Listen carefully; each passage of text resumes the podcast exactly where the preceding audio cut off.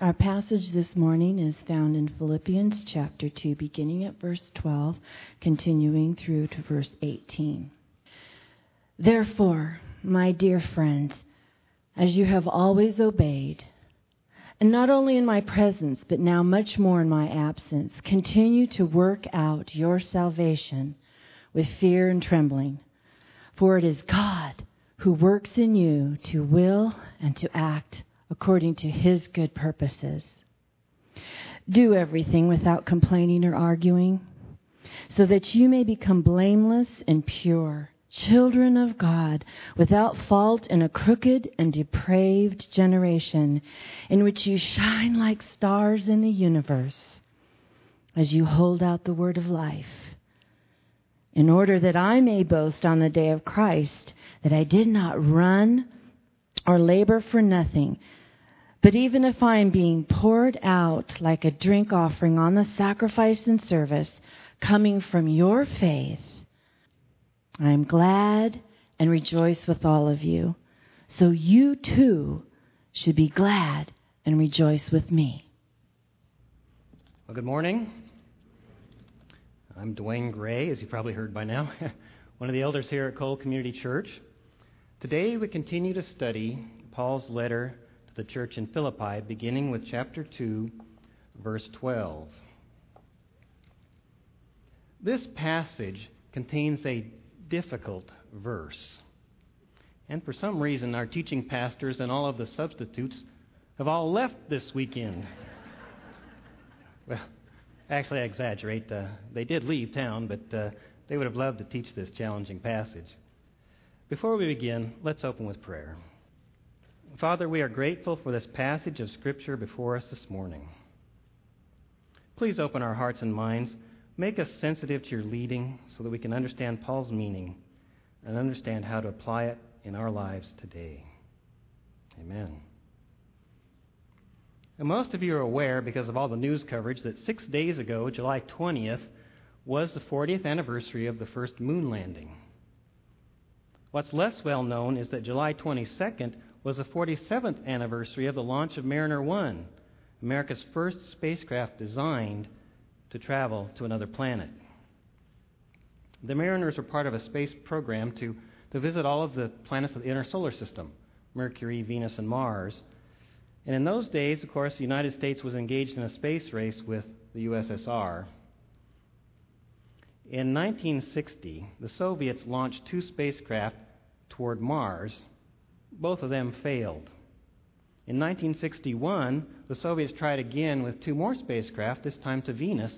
The first one failed to leave Earth orbit, and the second one, well, they lost contact with it on the way to Venus. Finally, in 1962, it was our turn. The USA was ready to launch its first interplanetary space probe. On July 22nd, Mariner 1 blasted off destination Venus. However, less than five minutes after launch, the spacecraft veered off course and had to be destroyed by the range safety officer. Post accident investigations revealed that because a hyphen was omitted from a computer program, Mariner 1 locked on to the wrong signal for guidance and caused it to swerve off course. Mariner 1 was designed to soar majestically into the heavens, but instead it plunged into the Atlantic. Now, Mariner 1 is an example of what can happen when you misunderstand your instructions and follow the wrong guidance. You can end up in altogether the wrong place. Well, this morning we have a difficult passage in Philippians. And with the lesson of Mariner 1 in mind, let's work hard to properly understand Paul's instructions to us so that we don't go astray. Now, because of the nature of the passage, I have two objectives. The first objective is to explain the meaning of the passage, at least to the extent that I understand it, and explore how it applies to us today. And the second objective is to explain a little bit how to work through a difficult passage of Scripture so that when you read the Bible during your own study time, you can develop a better understanding. So if you have your Bibles this morning, please turn with me to Philippians 2 12 to 18. Now, I believe that Paul wrote this section to give his friends in Philippi some specifics about how to demonstrate their obedience to God by loving others and maintaining unity. Verses 12 to 13 talk about our work. Verses 14 to 16a talk about our character. Verses 16b to 18 talk about our joy. So keep that in mind as we work our way through these seven verses. First, we'll look at Christian work. The passage begins this way So then, my beloved, just as you have always obeyed, not as in my presence only, but now much more in my absence. Well, I need to stop here in the middle of the sentence to examine something important. It's a guidepost that will help us to understand what this passage is saying, where it came from, and where it's going. And we need to pay attention to these guideposts so we don't stray off course. The sentence begins with so then in the New American Standard and therefore in the NIV. And whenever you see the word therefore, you need to ask yourself, what is the therefore there for? It points to the text that precedes it and indicates that what we are about to read is a result of the previous passage. In chapter 2, verses 3 and 4, 4, Paul has encouraged the Philippians to be humble and to regard others as more important than themselves. Actually, we can track this theme even farther back. In verse, or chapter 1, verse 27, he encourages them to be of one mind, striving together. And in the personal section of 1, 12 to 20, Paul is himself an example of considering others as more important than himself. Then in chapter 2, verses 5 to 11, he gives them the example of Jesus, who humbled himself and obeyed the Father's will, even to the point of death on the cross, for the sake of others. Passages later in the letter also echo this theme of caring for the welfare of others. Now, for those of you who would like a challenge for your study time this week, read the rest of the letter and, and locate the other places where Paul notes this theme of caring for others. I found four instances, and if you want to know what those four are, well, you'll be able to find them on the colecommunity.org website on the page with the recording of this sermon under the heading Sermon Extras. I'm not going to tell you this morning.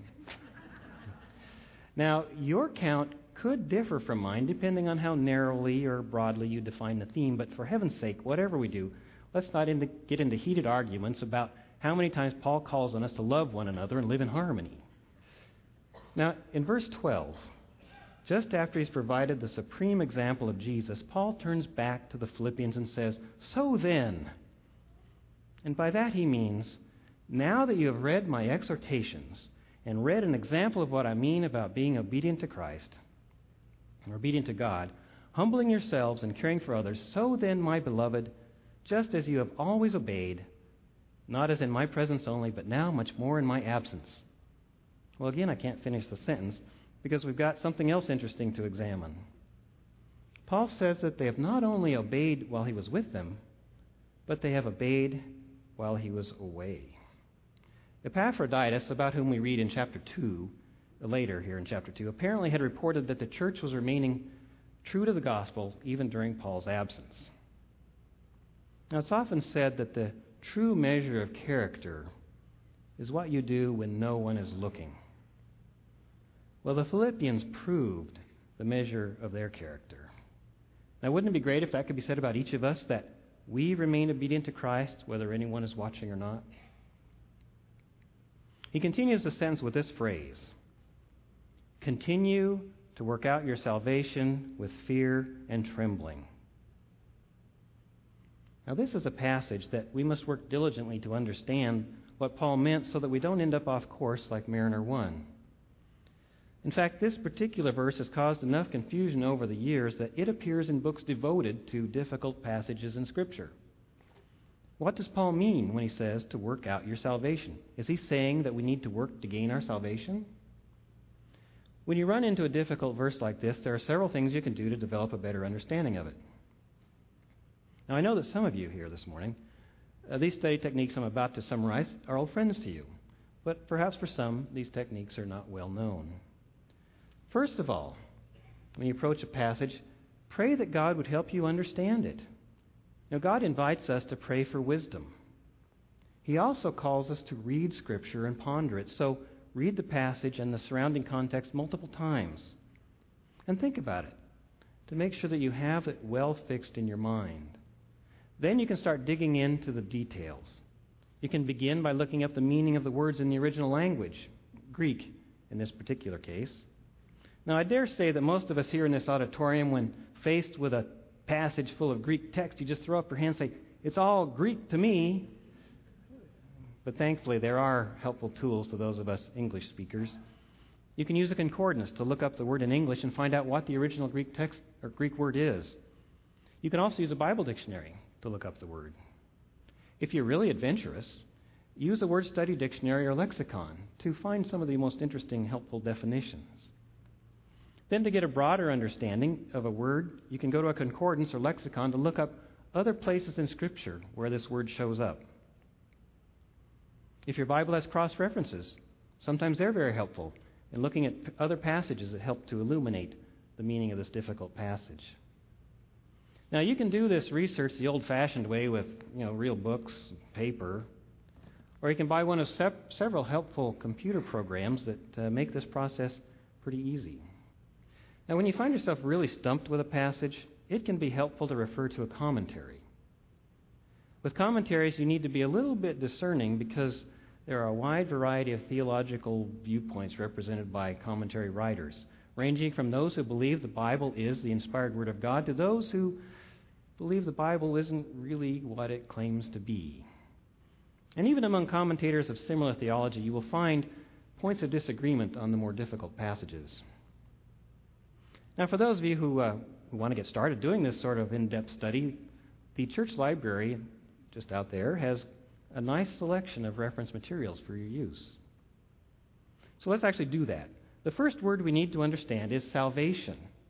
According to the Complete Word Study Dictionary of the New Testament, salvation is a translation of the Greek word soteria, uh, which has a general meaning of safety, deliverance, preservation from danger or destruction. In a few cases, it seems to mean welfare or prosperity. It is used in reference to delivery from physical danger, as in Acts 27:34, where the crew and the passengers of a ship were in danger of shipwreck. It is also used in reference to spiritual danger, delivery from spiritual danger. In the New Testament, salvation is mostly used in reference to deliverance from sin and its spiritual consequences. Consequences of sin include separation from, separation from God, facing His wrath. Now, we who are members of God's family have been saved from that and have been reconciled to God and no longer face His wrath. And I believe Paul is using the word salvation in this particular way in this passage. Next, we need to look up the Greek word that is translated work out. It means to carry out a task until it is finished. It can also mean to produce, to create, to be the cause of or author of. So, this range of meaning gives us a little bit of difficulty. At one end of the range, we could understand Paul to be saying, create your own salvation, suggesting we can save ourselves by working hard. Well, at the other end of the range, we would understand Paul to be saying that we are to do the works that are appropriate to people who have been saved. When words have a range of meanings, we need to look at the context to understand what the writer meant. In addition, it's extremely helpful to understand who the writer was and see what else he may have written on the subject. And we also want to see what the rest of Scripture has to say about a topic. If we believe, as we do, that the Bible is inspired by God, then we can use the Bible to interpret the Bible. So let's, let's go back to the immediate context and read verses 12 and 13, and this time we'll do the whole thing all at once. So then, my beloved, just as you have always obeyed, not as in my presence only, but now much more in my absence, work out your salvation with fear and trembling, for it is God who is at work in you both to will and to work for his good pleasure. Let's set aside that phrase with fear and trembling for now and look at it later. Immediately after the words fear and trembling, we see the word for.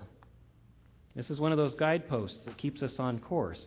Because verse 13 begins with the word for, we know that verse 13 was intended to be part of the thought started in verse 12. By looking at verse 13, we see a bit better what Paul is getting at. The Philippians don't have to generate the good works or actions on their own. God is enabling them to do the work. The word used for work here that shows up twice in the NASB and is translated works and to act in the NIV means to work effectually, productively, and to put forth power. In addition, not only does God provide us the power to do the work, He also provides us the will or the desire to do the work. The last part of verse 13 tells us why God does this for us. He provides all of this because He wants to. It is pleasing to Him. And what pleases Him is our salvation. Now that we've looked at verses 12 and 13 and have an idea of the immediate context for the phrase, work out your salvation, let's expand the context a bit and go back to chapter 1, verse 6. Paul writes there, For I am confident of this very thing, that he who began a good work in you will perfect it until the day of Christ Jesus. God started the good work in their lives and continues to work in their lives, enabling them to do the work that He has called them to do.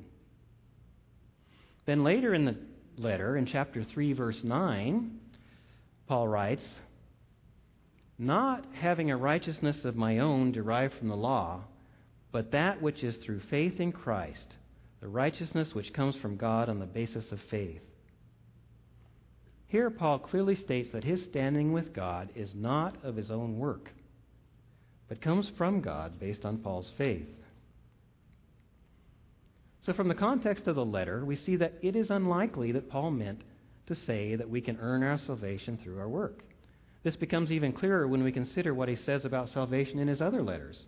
The classic passage is Ephesians 2 8 through 10, where he says, For by grace you have been saved through faith and that, not of yourselves, it is a gift of God, not as a result of works, that no one should boast. For we are his workmanship, created in Christ Jesus for good works, which God prepared beforehand that we should walk in them. Here we see that we have not been saved because of our works, but we have been saved as a gracious gift of God. As a result, we can do the good works that God has prepared for us. In fact, that is an expectation that we will do the good works as a result of our salvation, and because God has empowered us to do them. In summary, by looking at the context and comparing other writings by the same author, we are able to narrow down the possible range of meanings for the phrase, work out your salvation. In this context, it could not mean that we are to earn our salvation. It's not consistent with the surrounding context, and it's not consistent with Paul's other writings on the same subject. Now, after going through this process and doing other research, I've come to the conclusion that work out your salvation means this do the things that are the proper result of being saved. Make your salvation fruitful. Or to quote Philippians 1:27, conduct yourselves in a manner worthy of the gospel of Christ. And specifically in this particular context, Paul is talking about working hard to live in harmony with one another. Now we get back to the phrase, with fear and trembling. Now, isn't it interesting that the manner in which the Philippians would work out their salvation is with fear and trembling? In contemporary Western evangelical Christianity, we are very familiar with God as our loving Father and Jesus as our friend and Savior, but we sometimes forget that God is also the Lord of the universe and that Jesus will be the judge in the final judgment. Scripture records that people are fearful when they are in the presence of God. There are several examples in the Old Testament, and the New Testament records in Revelation 1:17 that John fell to the ground in fear of Jesus when he saw him in all of his glory. The Old Testament often calls on us to fear the Lord. For example, Psalm 111:10 says, "The fear of the Lord is the beginning of wisdom." Now, the Hebrew word for fear and the Greek word for fear both have meanings ranging from fear and terror to reverence and honor.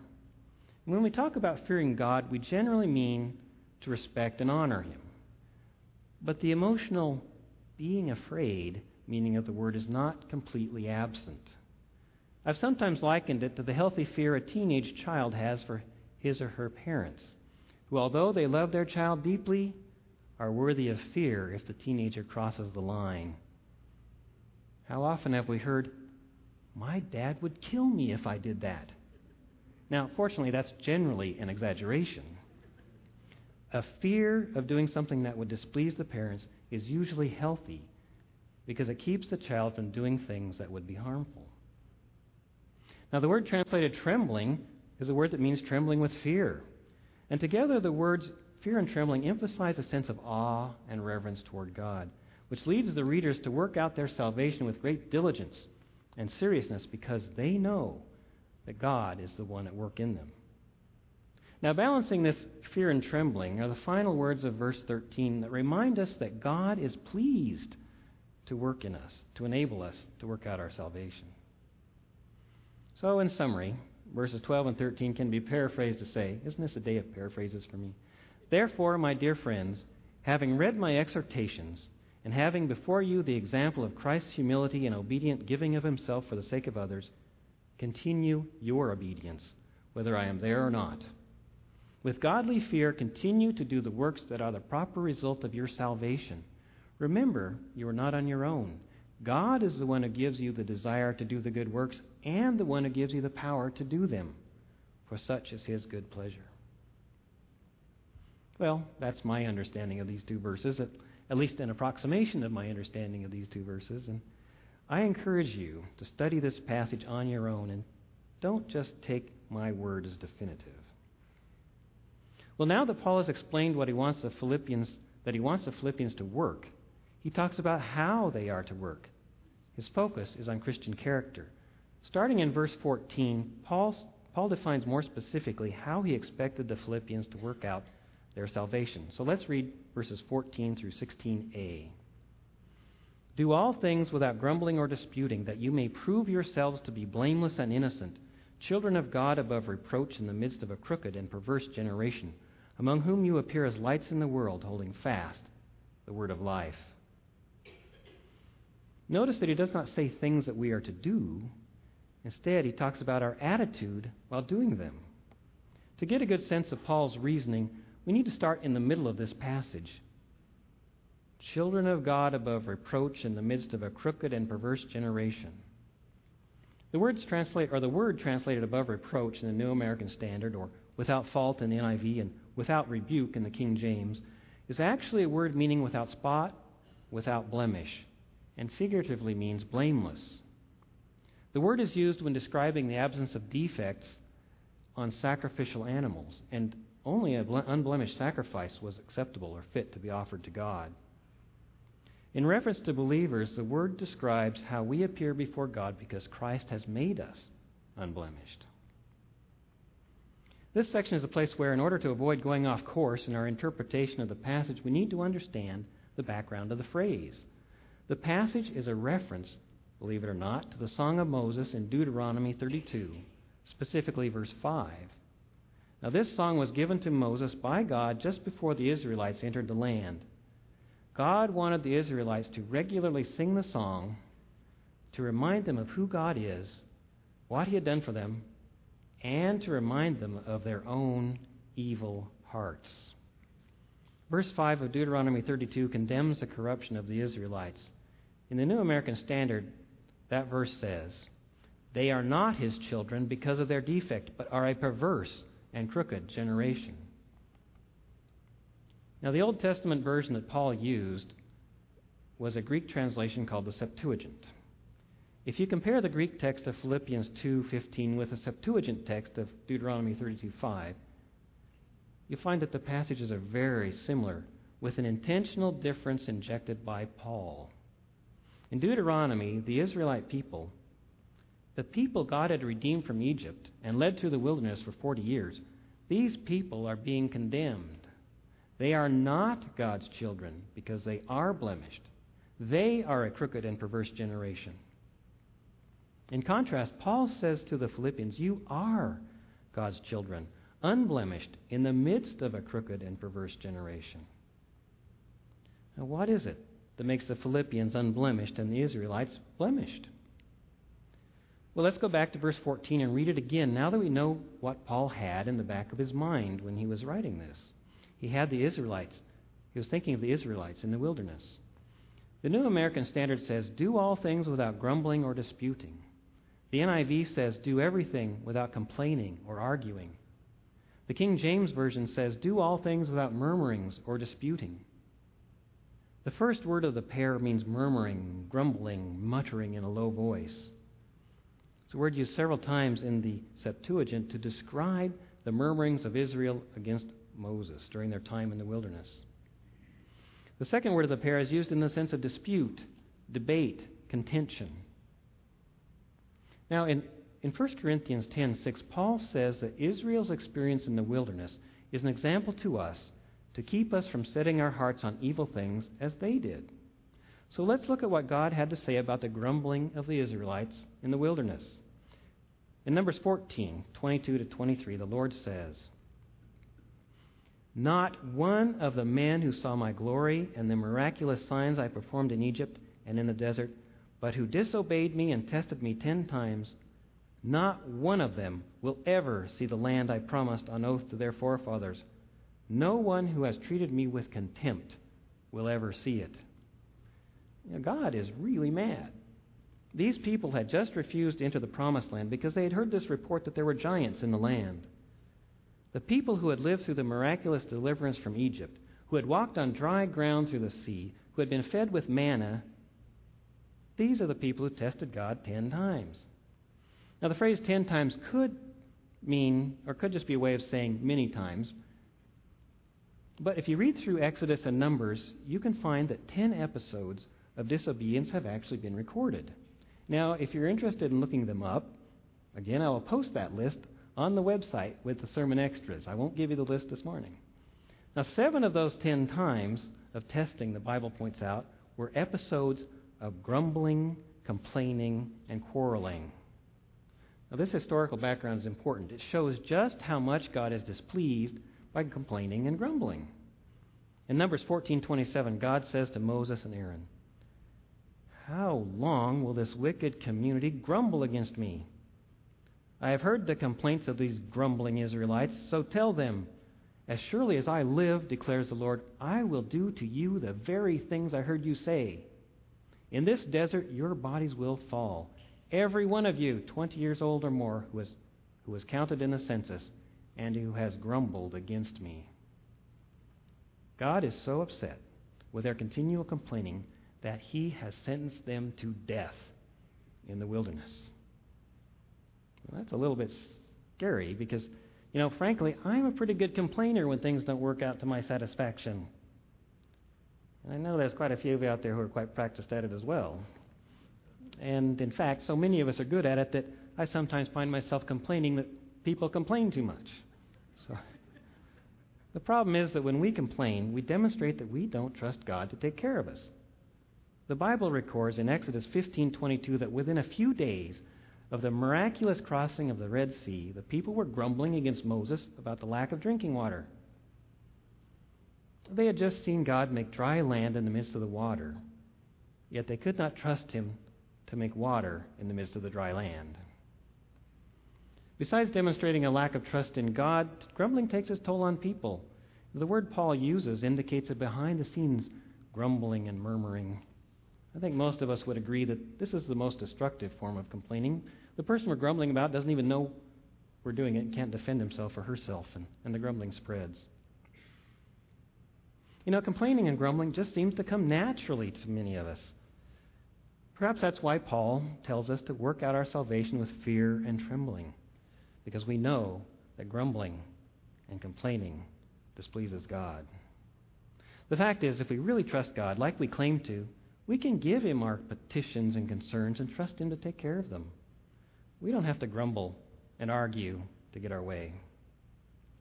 Now, Paul continues in verse 15 and part of 16 that if you don't grumble and argue, you prove yourselves to be blameless and pure, or blameless and innocent, children of God above reproach in the midst of a crooked and perverse generation, among whom you appear as lights in the world, holding fast the word of life. The Greek word for blameless was one used in the Old Testament time, or in the New Testament times for one who is free from accusation or blame, from the point of view of God and from the point of view of people. And the word translated pure or innocent means unmixed, unadulterated, pure, or sincere. In the midst of a world that Paul has described as twisted, corrupt, crooked, depraved. We are called to exhibit pure and blameless behavior by not quarreling or disputing. As one commentator put it, we are to do all things without carping self centered criticisms of any sort, whether spoken or silent. Now, my favorite part of verse 15 is the last phrase. If we live as true children of God, we will, as the NIV, NIV puts it, shine like stars in the universe. I love that. And it's a pretty good translation of the Greek. The world is in darkness and, and it needs light. Jesus tells us in Matthew 14 or 5 Matthew 5 14 to 16 that we are the light of the world and that we are to let our light shine before men that they may see our good deeds and praise our Father in heaven. Like beacons in the darkness, we are to draw people to Christ by living like God's children. Now, Paul is himself an example of this. Acts 16 records during his first visit to Philippi, he and Silas were unjustly thrown into jail, locked into the darkest inner cell. Then, about midnight, when things could not have been much darker, both literally and emotionally, all the other prisoners were listening to these new inmates with great wonder. Paul and Silas were not cursing and raging, they were singing praises to God. In the darkness of the night, in the darkness of the inner cell, in the darkness of injustice, Paul and Silas were not complaining. They were shining like stars in the universe. Now, the injustices that we face are seldom of the scale that Paul and Silas faced. When you or your child are treated unjustly by a professor or teacher, when your medical insurance claim has an error in it, when your employer treats you shabbily, when there just doesn't seem to be enough money, when someone in your church doesn't treat you well, how do you respond? Do you have a tendency to complain, like I often do? Or are you like Paul, trusting God to take care of you and bearing up without complaining and letting your light shine? At verse 16, we come to the next thing Paul tells the Philippians to do. Believe it or not, verse 16 is still part of the same sentence that started in verse 14.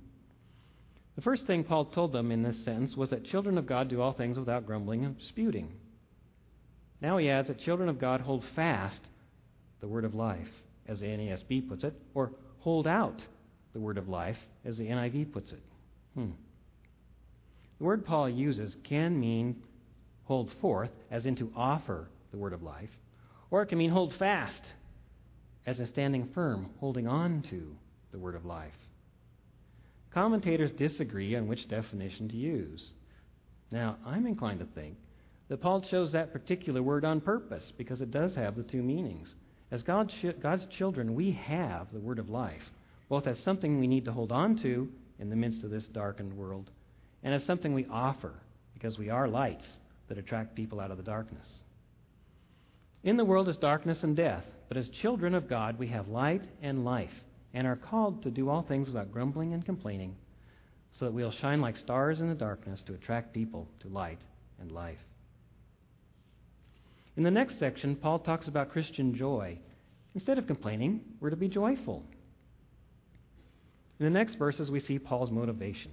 He explains why he wants the Philippians to live as children of God. In verse 16b, he says, So that in the day of Christ I may have cause to glory because I did not run in vain nor toil in vain.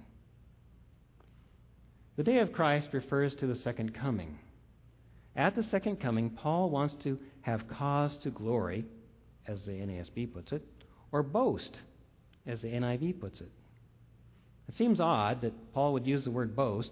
Now, generally, we think of boasting in a negative connotation, but the Bible sometimes uses it, uses it in a positive way. In this passage, or in this usage, Paul is like a parent or teacher who has great pride upon seeing how a child has taken instruction to heart and matured into a godly adult. To put it in other words, Paul is saying that when Christ comes, he wants to be able to celebrate or rejoice that his investment in them paid off, because the Philippians have lived as children of God in a crooked and perverse world. He uses two words to indicate his dedication and hard work associated with the investment in the Philippians. The first is the word run, an athletic term that Paul uses repeatedly in his letters. He has run hard and for a long time with a goal in mind. He does not want that effort to go to waste. He also describes his efforts as toil, hard work, working to weariness. This word is often used by Paul in reference to Christian work. Again, Paul does not want all of his exertion to go to waste. He wants to see the results of a job well done. Paul is not talking about earning his place in heaven by his labors. He's talking about being able to de- celebrate the fact that his work bore fruit. He wants the Philippians to be there with him on the day of Christ. In verses 17 and 18, Paul continues with But even if I am being poured out as a drink offering upon the sacrifice and service of your faith, I rejoice and share my joy with you all. And you too, I urge you, rejoice in the same way and share your joy with me.